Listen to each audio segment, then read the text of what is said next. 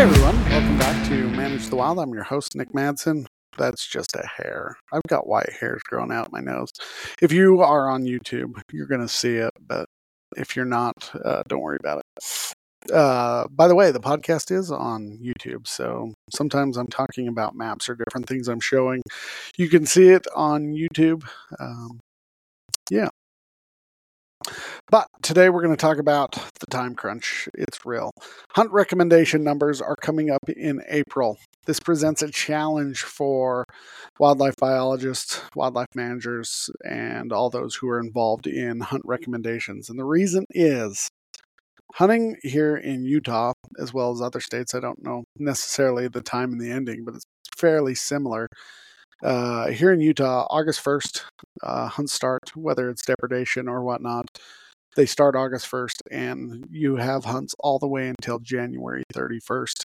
And then they have to have all their stuff done by the first part of April, April 9th. No, uh, some April 10th.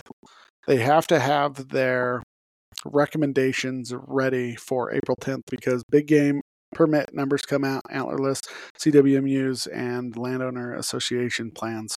All that comes out on April 10th. So there's not very much data because what the, the biologists and wildlife managers are waiting for is all the hunter harvest stuff to come in because it's going to take a long time because our last hunt ends January 31st.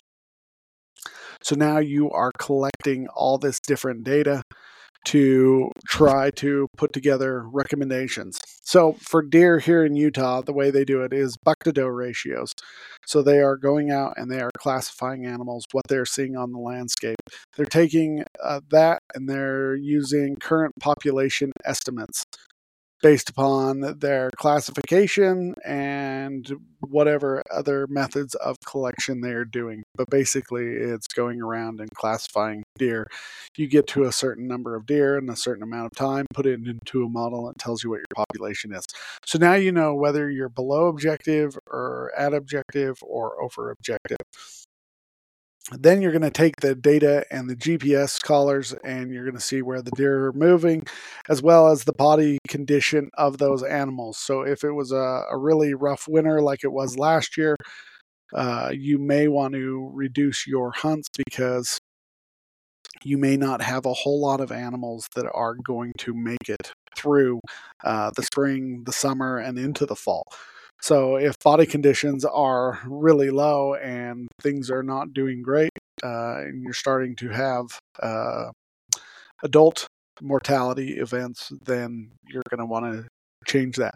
Also, you're taking that hunter harvest data that's available, seeing how many bucks or bulls or whatever were harvested on the landscape, and you're putting that in. And then you're also looking at the habitat and the environment uh, did we have a really wet year? Did we have a really dry year? Is there going to be drought? Is uh, winter lasting? And you're taking all of this data and you're putting it together to make your recommendations.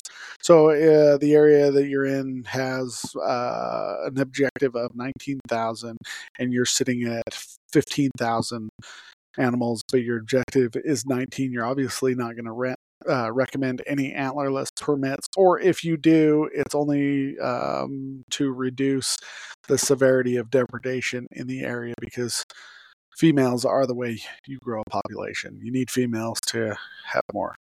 So, females are really what you're going to be focusing on.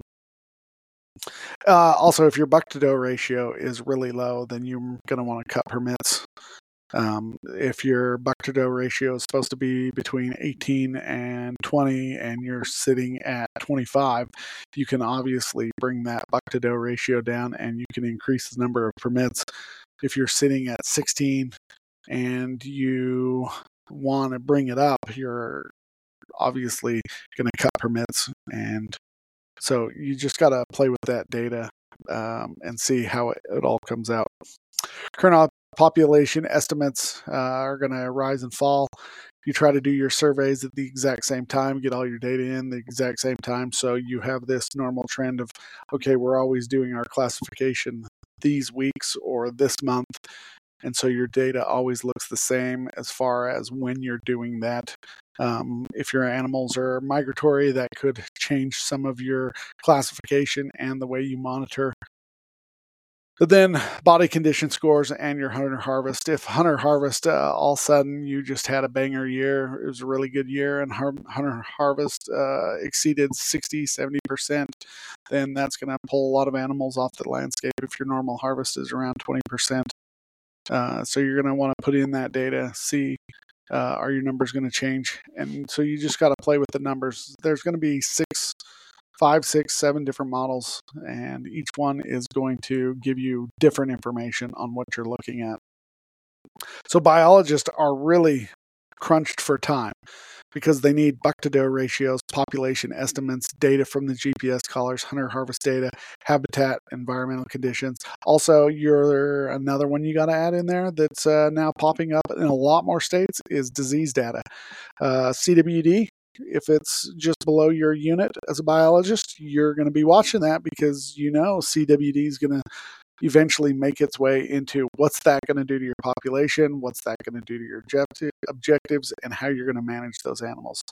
So, right now is the crunch time for biologists. They've got to start compiling all these numbers, having really long meetings, and bringing all that data and all the experts together to talk about their hunt recommendations on April 10th, starting then, so then they can be destroyed by the public saying they haven't done enough for the animals because that's just the way it plays out. But they need the best data, the most up to date data possible. And so there's really this time crunch. So they're not just sitting around. All right, you guys, have a great day. Stay wild.